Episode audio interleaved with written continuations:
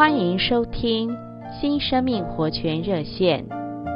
今天我们一起来读《约翰福音》第十四章十六节。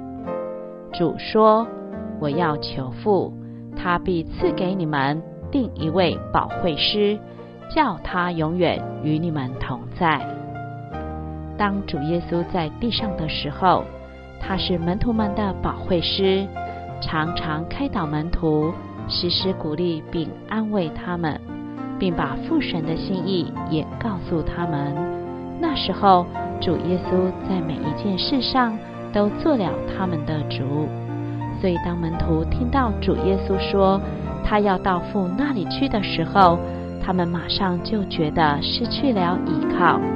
感到十分的愁苦，所以主在这里就告诉他们说：“父还要打发另外一位保惠师来，叫他们不要忧愁。”当主耶稣死而复活以后，成了那灵住在一切相信他的人里面，那灵就成了这些人的保惠师。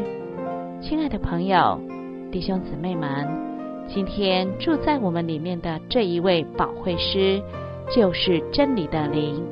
他在我们里面引导我们明白一切的真理。当初主和门徒在一起的时候，主所做的一切，今天那里也照样坐在我们里面。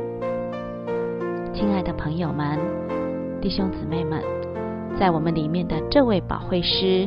他与主与父乃是一，在我们里面要把父的一切都做到我们身上，这是何等宝贝的一件事！但愿在我们里面的这位保惠师，能够成为弟兄姊妹以及朋友们在日常生活中一切的帮助。谢谢您的收听，我们明天再见。